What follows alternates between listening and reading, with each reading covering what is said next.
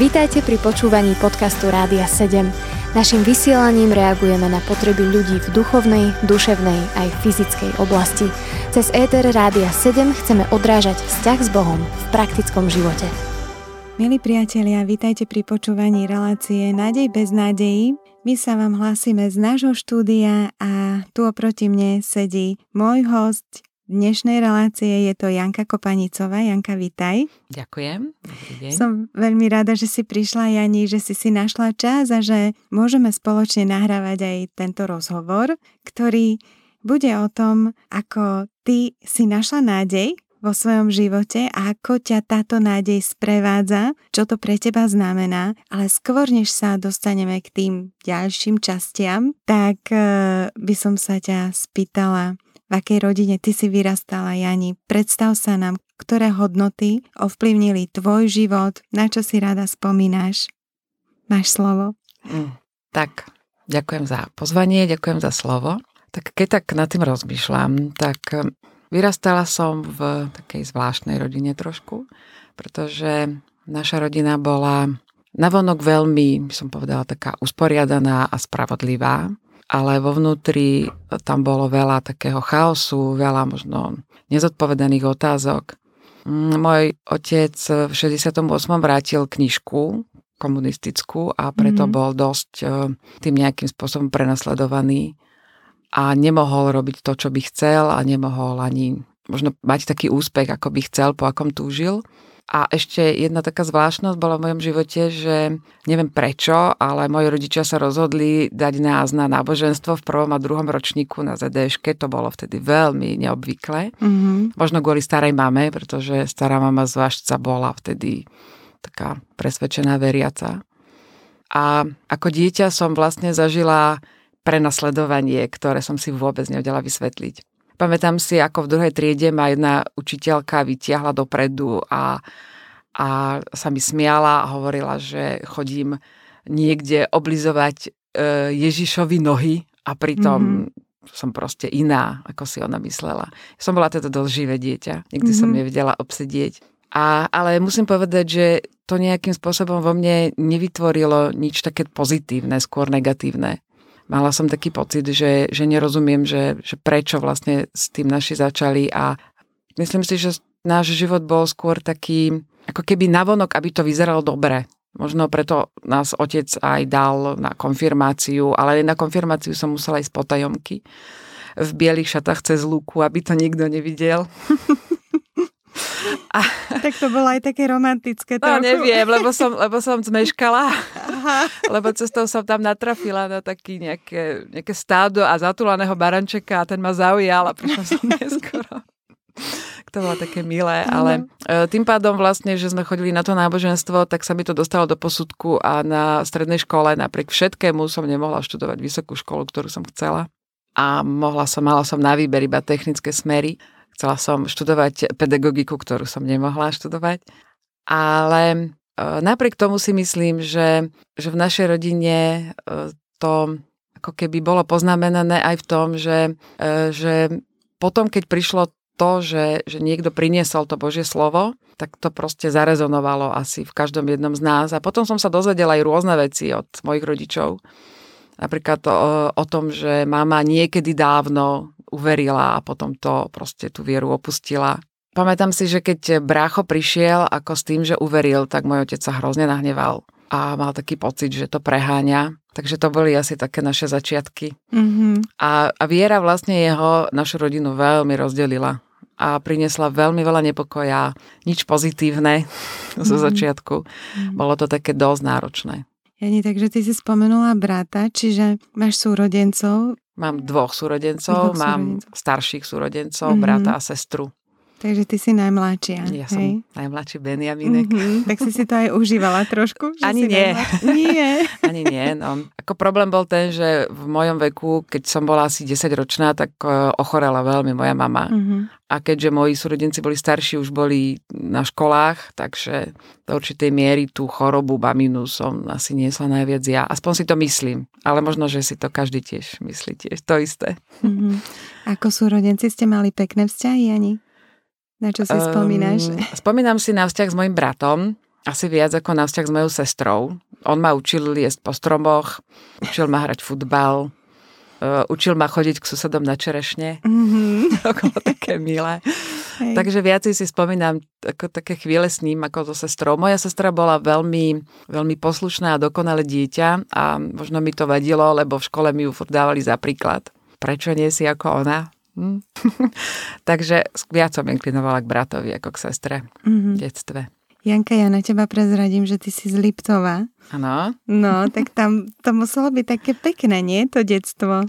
Tak e, prostredie bolo veľmi pekné, ale môj otec teda tiež uh, taký originál Lipták ano. bol skôr naučený na to, ako čo všetko treba robiť. Aha.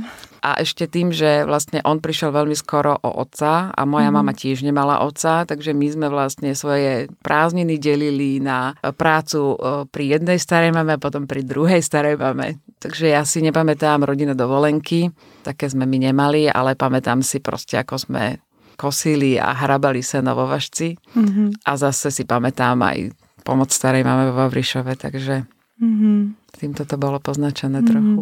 Janino, a teda si už aj spomínala, že tvoj brat uveril, ako si to zmienila pred chvíľkou, no a čo teba k tomu viedlo, že si začala hľadať Boha? Bola to tá viera tvojho brata, alebo čo sa stalo v tvojom živote? No, moja cesta bola dosť, e, dosť komplikovanejšia ako jeho, ale začalo to tým, že raz ma pozval na jedno, na jeden výlet e, v lete, na jednu stanovačku. Mala som asi 16 alebo 17, to si už presne nepamätám. Bolo to niekde pri Kežmarku, tam v tých horách. E, pamätám si, že čo e, bolo také silne negatívne, možno to bolo to, že ja a ešte jedno dievča sme tam boli asi jediní neveriaci, čo ja som vedela.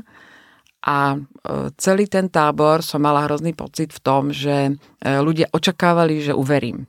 A to je veľmi ťažké. Mm-hmm. Pretože kde som e, vstúpila, každý ma presviečal a očakával, že teraz príde ten čas. A keďže ja som vo svojom detstve mala veľmi veľký problém s odmietnutím a potrebovala som byť prijatá kdekoľvek, tak e, sa to trošku prejavilo aj tam. Pamätám si na tú poslednú evangelizáciu, pamätám si viedol ju Igor Mišina, a mal, mal taký zvučný hlas a kázal na tému e, skriesenie Lazara a pamätám si, jak tam skričal, že Lazare poď von, jak toto ozývalo v tých horách a potom dal výzvu, že teda tí, ktorí ešte teda sú mŕtvi ako ten Lazar, tak majú výjsť a ako byť živí a vedela som, že celé to zhromaždenie čaká, čo urobím. A tak som teda vyšla dopredu, všetci sa veľmi tešili. A bola tam taká, také to bolo, brat ma objímal. Mm-hmm ale uvedomila som si to možno až neskôr, že bolo to niečo, čo som urobila preto, lebo to iní chceli. A nemalo to vo mne nejakého veľkého koreňa, ani nejako to nevydržalo. Keď som sa vrátila domov, rozprávala som o tom mame, mama bola z toho veľmi nadšená, otec bol z toho hrozne taký nahnevaný, akože brat ma zblbol, ale vydržalo mi to krátko. A potom som proste, uvedomovala som si, že život kresťanov je život podľa určitých pravidiel, ktoré sa mi páčili a keď som odchádzala na vysokú školu do Bratislavy, tak som bola rozhodnutá dokázať sebe, svojim rodičom, svojmu okoliu, že dá sa žiť dobrý život aj bez Boha. Mm. Takže som na základe tej skúsenosti na, tej, na tom tábore som sa stala presvedčený ateista. Mm-hmm. No teda, Jani, a koľko teda si mala rokov na tom tábore? 16 alebo 17, mm-hmm. tak nejak to bolo. Mm, čiže... Bolo to ešte na strednej škole. Mm-hmm. Ja som aj skúšala čítať Bibliu, ale nič mi to nehovorilo. Skúšala som aj navštevovať nejaké také stretnutia mládeže, ale vôbec to ku mne nehovorilo. Bolo to pre mňa také vzdialené, nič som nejak neprežívala. Bolo to také, že by som si uvedomila, ako keď, ja neviem, sa mám naučiť nejaký predmet, tak, tak s tou povinnosťou by som to robila ďalej a hovorila som si, že povinnosti v živote mám dosť. Počúvate podcast Rádia 7. Milí priatelia, vypočúvate reláciu Nádej bez nádejí. Mojím hostom je dnes Janka Kopanicová a my sa rozprávame o tom, ako ona začala hľadať svoju nádej pre svoj život. Jania, ty si spomínala, ako si bola na takom mládežníckom kempe, kde každý mal na teba nejaké očakávanie a ty si ho dokonca naplnila, ale potom si odišla a stal sa z teba presvedčený ateista, ako si ukončila ten predchádzajúci vstup, tak to sa mi celé tak nejako ne, nejak e, nejde dokopy. tak povedz vlastne, ako to bolo ďalej. Ako si sa stretla s pánom Ježišom ako s osobným spasiteľom, keďže ten začiatok bol takýto dramatický? No, tak ako som spomínala, tak e, prišla som na vysokú školu dokázať sebe aj iným, že dá sa žiť ten správny život bez Boha. A ešte som zažila v Bratislave svojho brata v štvrtom ročníku a on sa veľmi snažil ma znova volať na mládež evangelickú v, v tom období. Ale pamätám si, že vždy, keď som prišla, tak tam bol kvíz. A ten kvíz bol o tom, o znalosti Biblie a tým pádom mi to vôbec nič nehovorilo. Tak nakoniec sme to nechali tak. A celý ten prvý ročník v mojom e, štúdiu bol veľmi náročný. Mala som naozaj také chvíle, kedy som si tak uvedomovala, že, že naozaj je to taký silný tlak na, na môj život. Ale napriek tomu ma to nezlomilo. A zostala som v takej tej svojej, to svojom presvedčení, že proste chcem svoj život zvládnuť sama. A potom prišiel druhý ročník na vysokej škole, vtedy už teda som zostala v Bratislave sama. A Pamätám si, že som ukončila prvý semester celkom úspešne. Bola som jedna z mála z tých, ktorí išli na lyžiarsky kurz s tým, že si nemuseli brať skripta. A ešte medzi tým musím spomenúť, že som stretla takú partiu ľudí. Vtedy sa volali, že brontosaury, v súčasnosti to je strom života. Neviem, či to ešte funguje, ale vznikalo to u nás na fakulte a bola to skupina ľudí, ktorí naozaj sa snažili žiť taký správny život a oni robili rôzne, rôzne výlety, rôzne víkendovky a medzi nich som sa zaradila. Musím povedať, že to proste veľmi potešilo môjho otca. Dokonca keď som išla na Silvester s nimi, tak mi proste niesol lyže a celý bol z toho nadšený a stále sa o tom chcel so mnou rozprávať. A bol veľmi rád, že jednoducho som našla takúto skupinu ľudí, s ktorými si rozumiem, ktorí žili teda správny život podľa mňa. Naozaj na tých akciách nikdy nebol alkohol alebo nič také. A žila som si proste, musím povedať, že taký život, kedy som si hovorila, že naozaj mi je dobre. Mm-hmm. Že, že proste je mi fajn, našla som si ľudí, našla som si skupinu a je to všetko v poriadku.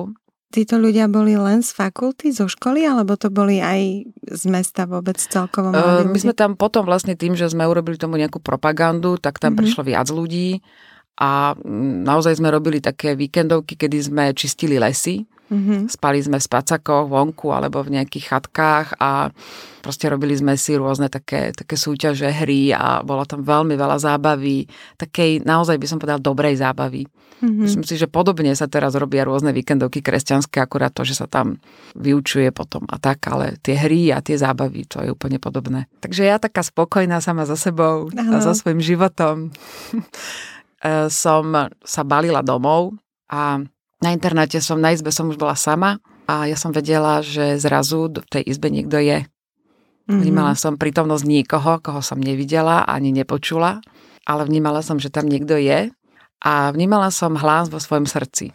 A ten hlas mi hovoril, že chcem, aby si šla za mnou. A ja som vedela, že je to Boh. Nikto mi to nepovedal, nikto ma na to nepripravil, vedela som, že je to Boh a zvažovala som. A vtedy som vnímala, ako keby ten hlas, ale to nebol hlas, to je niečo taký vnem, v mojom srdci to bolo. Mi hovorí, že mám na výber. Môžem sa rozhodnúť, ako chcem. Môžem to prijať a môžem to zamietnúť. Ale keď to zamietnem, tak e, Boh príde až, keď už budem veľmi tak ďalej v tom živote, taká staršia už, možno v dôchodku. To som si tak nejak uvedomovala. Áno. A vedela som, že mám teda na výber a chvíľu som zažovala a potom som podala, že dobre, Bože, chcem to skúsiť, ale chcem, aby si ma viedol ty sám, lebo ja vôbec netuším, čo mám robiť. A chcem, aby to bolo opravdové. Nechcem uh, mať nejakú žiadnu teóriu alebo niečo, čo nejaké, nejaké zákazy, príkazy. Chcem proste žiť opravdový život s tebou. A musím povedať, že nič špecifické sa vtedy nestalo. Akurát ja som proste ten, ten hlas vo mne ostal. Ja som ho vnímala. A potom som šla na, tú, na ten lyžiarsky kurz a tam som sa stretla zrazu, som sa stretla s veriacimi katolíkmi, lebo naša fakulta bola známa tým, že tam cez ňu sa organizovali tie vtedy, v tej, tej dobe, také tie podzemné hnutie to bolo. Takže som sa stretla s takou skupinkou, aj som sa s nimi chvíľu modlila, ale keď sa oni začali modliť, uvedomovala som si, že toto nie je to, čo ja hľadám. Mm-hmm. Že chcem niečo iné. Že proste nechcem tu len stáť a odriekať nejaké 5 modlitieb za sebou, ale chcem proste niečo viac. No a takým nejakým spôsobom sa začal môj príbeh mm-hmm. a môj život s Bohom. Toto bol taký úvod. Mm-hmm. A niekedy, keď nad tým rozmýšľam, tak je to také zábavné, že Boh si so mnou poradil za minútu, že to, čo iní by nevedeli zvládnuť, človek by nezvládol, tak Bohu stačila naozaj minúta, 5 minút, aby som sa rozhodla. Mm-hmm. Ale ináč to je veľmi zaujímavé, jak si povedala, ako si zrazu rozpoznala tú Božiu prítomnosť v tej izbe, že z ničoho nič Verím, že určite bol niekto, kto sa za teba modlil asi v tej chvíli, že Boh reagoval a možno aj reagoval na tú tvoju túžbu tvojho srdca. Tak ja neviem, na koho Boh reagoval. Určite sa ľudia za mňa modlili, pretože mm-hmm. uh, moji príbuzní už niektorí veriaci boli a verím, že im to stalo, akože som im bola na srdci. Ale na druhej strane si uvedomujem, že čo som si vtedy uvedomila a sprevádzalo ma to celý život, že v živote s Bohom máme na výber že Boh je úžasný v tom, že nikdy e, človeka do ničoho nemanipuluje. Vždycky nám dáva ponuku a čaká. A to je také zvláštne. Vždy ma to dojíma priam, lebo si uvedomujem, že on je stvoriteľ, že má obrovskú moc a napriek tomu čaká na moje rozhodnutie. Mm-hmm. A že to je výnimočné. To je veľmi výnimočné. Mm. Aj také Božie, taká láska. Jani, a teraz keď si o tom aj povedala a teda ten tvoj výber bol pre Boha, pre Pána Ježiša, ako to ovplyvnilo tvoj život, tvoj dobrý život, ktorý si dovtedy žila medzi brontosaurami. Stali sa nejaké zmeny, že zrazu niečo bolo inak? No, zmenil sa môj život. Ešte asi týždeň predtým sme robili nejakú akciu, ktorú som celú organizovala a po tomto som si začala uvedomovať, že ja nechcem nedele tráviť niekde v lese, aj keď ako bolo to super, ale chcem ich tráviť niekde inde. A tak som oznámila svojim spolupútnikom, že teda som uverila v Boha a teda chcem e, viac času tráviť s Bohom. Boli z toho dosť nešťastní, ale tak dali mi takú slobodu a v tom mi povedali, že môžem sa kedykoľvek vrátiť.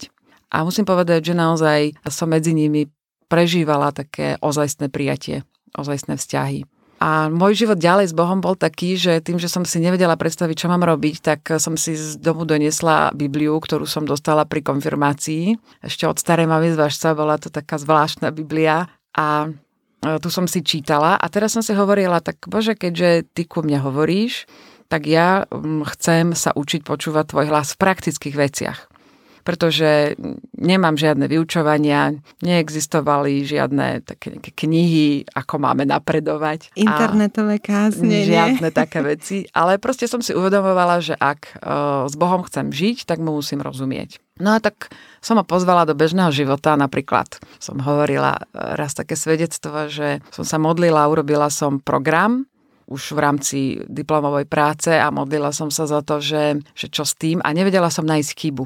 A keďže vtedy e, boli tie počítače také iné ako teraz a tlačiareň bola 20 cm široká, tak ten listing, ten výpis toho počítača bol na celú chodbu našho internátu.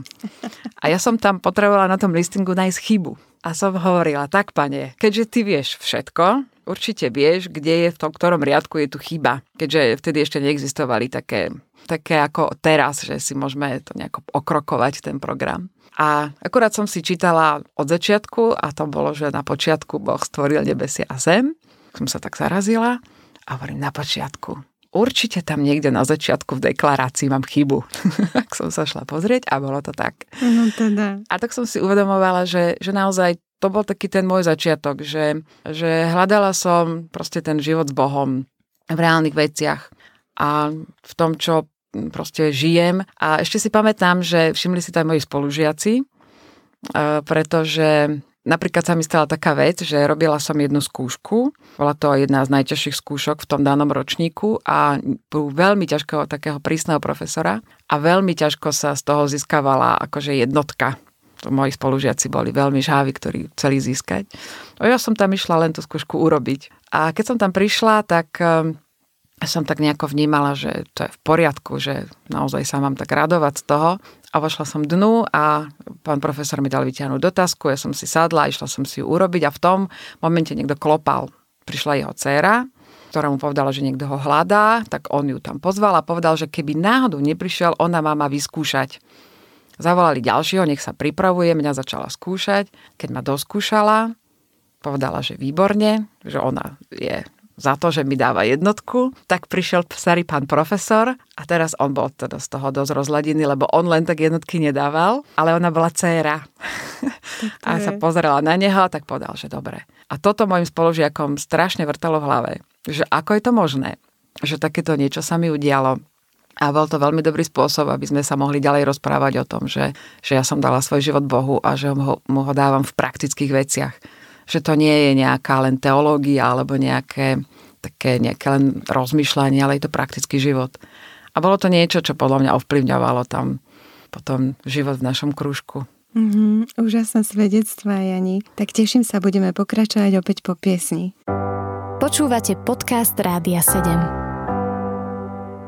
Milí priatelia, vy stále počúvate reláciu Nádej bez nádejí. Mojím hostom dnes je Janka Kopanicová a rozprávame sa veľmi zaujímavé veci, tak ak ste si nás naladili práve teraz, pozývam vás do nášho rozhovoru. Jani, ty pokračuj. Ako to bolo ďalej na škole, keď ty si sa rozhodla, že budeš žiť aj praktický život s Bohom?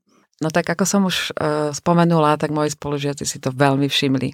A môžem povedať taký príbeh dvoch spolužiakov, jeden bol ten, ktorý mal o to záujem a stále sa ma vypitoval, že prečo. On bol, e, myslím povedať, jeden z tých takých dobrých ľudí, dobrý človek, ktorý mm, chcel zmeniť svet. A preto sa rozhodol byť členom komunistickej strany. Bol vtedy mm, takže kandidát strany, čakateľ a viedli sme veľa rozhovorov. A bol podobný mne.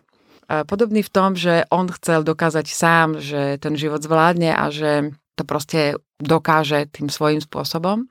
A veľmi zaujímavé svedectvo sme mali, lebo už v tom období som mala ešte spolužiačku, ktorá už bola tiež veriaca a išli sme na štátnice a on bol jeden z najlepších našich e, študentov. Naozaj veľmi dobre, dobre mu to myslelo, veľmi dobre proste vedel všetky veci, akože bol veľmi šikovný. A pred štátnicami na nás počkal a bolo na ňom vidno, že, že proste nie je vo svojej koži a čakal na nás a volal, že viete čo, poďte sa za mňa modliť, lebo ja sa hrozne bojím. Že ty, akože ty nás máš všetkých maličku proste, že ty to proste mm. musíš, musíš vedieť najlepšie, že, že veľký strach na mňa prišiel. A tak sme sa za ňo modlili a naozaj prežil také uvoľnenie a prežil stretnutie s Bohom. A nemôžem povedať, že by hneď vtedy ako uveril, ale potom išiel na študijný pobyt do Holandska a odtiaľ mi prišiel taká pohľadnica, že, že našiel som to, čo si mala ty. To je krásne. A tak to bolo jedna, jedna z úžasných vecí, ktoré mm. som tam mhm. prežila. Ale nie všetko bolo rúžové, ale som aj inú skúsenosť. E, keďže ja som bola taký nadšený kresťan, tak som sa rozhodla, že sa naučím hrať na gitare. Mm-hmm. Vedela som hrať na husliak, takže gitara už nebol až taký veľký problém. A na internáte, na izbe som sa učila hrať a spievala som si kresťanské piesne. Keďže mám veľmi zvučný hlas, tak bolo to počuť ďaleko. A zistila som, že niekto zo spolužiakov ma udal. Mm-hmm. A proste, že na socialistickej škole čírim kresťanstvo a musela som ísť pred e, radu na vysokej škole. Ja neprepač, to boli ktoré roky vlastne? No ja som končila v 80 v lete. Mm-hmm. Čiže to mhm. bolo pred prevratom. Áno. A toto sa stalo v 88 kedy som išla pred tých profesorov, ale musím povedať, že naša škola bola výnimočná tým, že časť profesorov bolo veriacich. A preto môj ročníkový vedúci, ktorý si ma zavolal, mi povedal, viete, ja, ja vás musím po- pokarhať.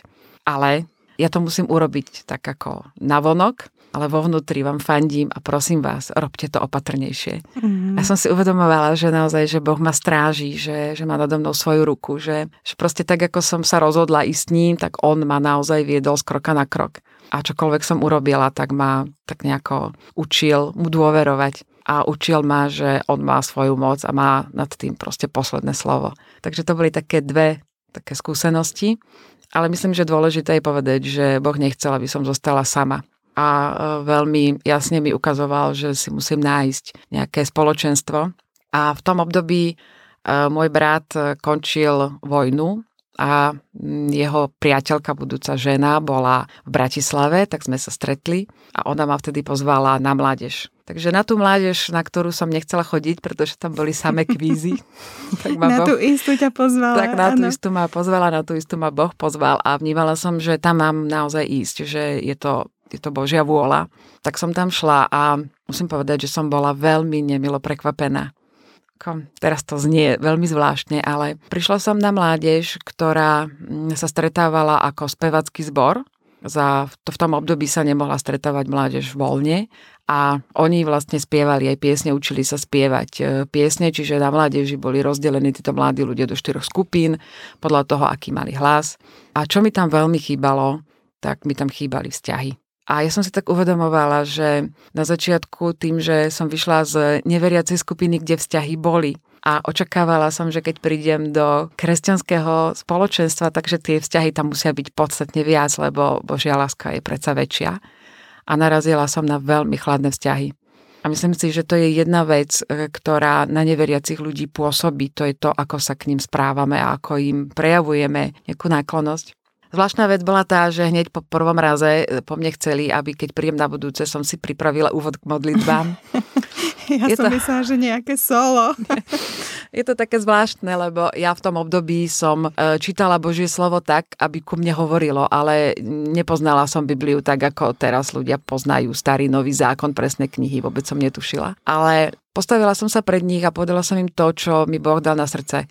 A povedala som im to, že túžim potom, aby sa mali radi a že mi tam chýba láska a že mi tam chýba to, že sa poznajú navzájom, lebo sa mi stalo, že som niekoho z nich stretla a ani ma nepozdravil. A vtedy sme vytvorili kruh na tej mládeži a odvtedy mládež vždy sa dávala v kruhu a odvtedy sme sa poznávali a rozprávali si o sebe príbehy. Už to nebola formalita. Mm-hmm. Ale myslím si, že vtedy sa tá mládež začala formovať na také ozajstné spoločenstvo. Takže pán a... Boh si ťa hneď aj použil, Jani, na začiatku. Nenechal ma oddychovať. Áno. Jani, ešte mám takú otázku tesne pred koncom. Ako reagovala tvoja rodina na to, čo sa stalo v tvojom živote? No, tak môj otec bol teda znova sklamaný pretože ja som bola jediný jeho spojenec, ako som už spomínala, keď som vtedy bola u tých brontosaurov, tak on bol z toho veľmi rád a teraz zrazu už ani ja som nebola. A veľmi sa hneval, hovoril o tom, že som naivná, že nerozumiem životu a nerozumiem tomu, čo sa deje. A ja si tak uvedomujem, že, že vtedy ja som mala s mojim otcom veľmi komplikovaný vzťah. Vôbec to nebolo jednoduché, on bol veľmi zvláštny človek. Vtedy som si ale prvýkrát uvedomila, že niekde v jeho srdci je časť chlapca, ktorý túži po, po Božej láske a začala som sa za ňo modliť. To je taký tiež veľký dlhý príbeh, ale uvedomujem si, že naozaj to, čo Boh zaslúbil, že príjmi pána Ježiša a budeš spasený ty aj tvoj dom, tak to sa naozaj v našej rodine naplnilo. A že napriek tomu, že, že otec sa tomu veľmi bránil a jednoducho hneval sa na, na, na to spoločenstvo, dokonca chceli ísť do Bratislavy na um, na fakultu, aby urobili s nami poriadok. Nehovor, až tak, tak to bolo. On bol, on bol mm. vždy rozhodný človek. Tak mm. nakoniec sa to celé úplne ináč zmenilo a naozaj to Boh dotiahol do takého konca, ktorý vie naplnovať iba on.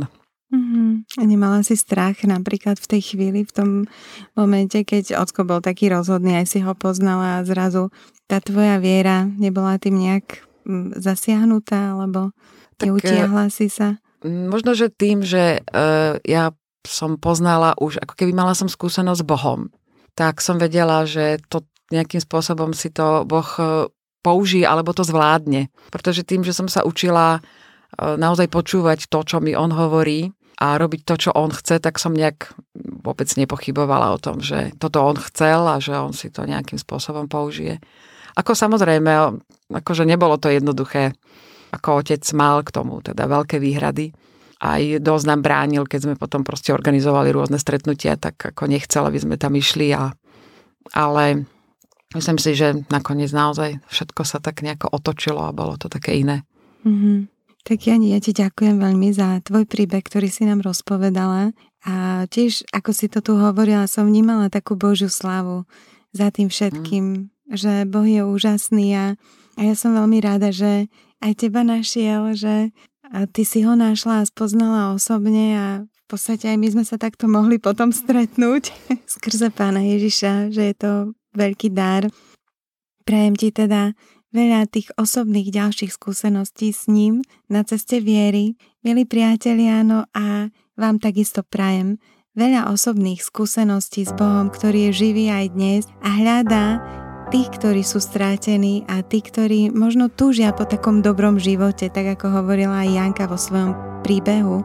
A on je schopný ten náš život, ktorý niekedy možno aj v našich vlastných očiach vyzerá ako dobrý, premeniť na ten najlepší, ktorý môžeme žiť. Ja vám to zo srdca prajem a teším sa opäť pri počúvaní našej ďalšej relácie Nádej bez nádejí. Za mikrofonom bola Lenka a prajem vám naďalej príjemné počúvanie. Do počutia. Počúvali ste podcast Rádia 7. Informácie o možnostiach podpory našej služby nájdete na radio7.sk.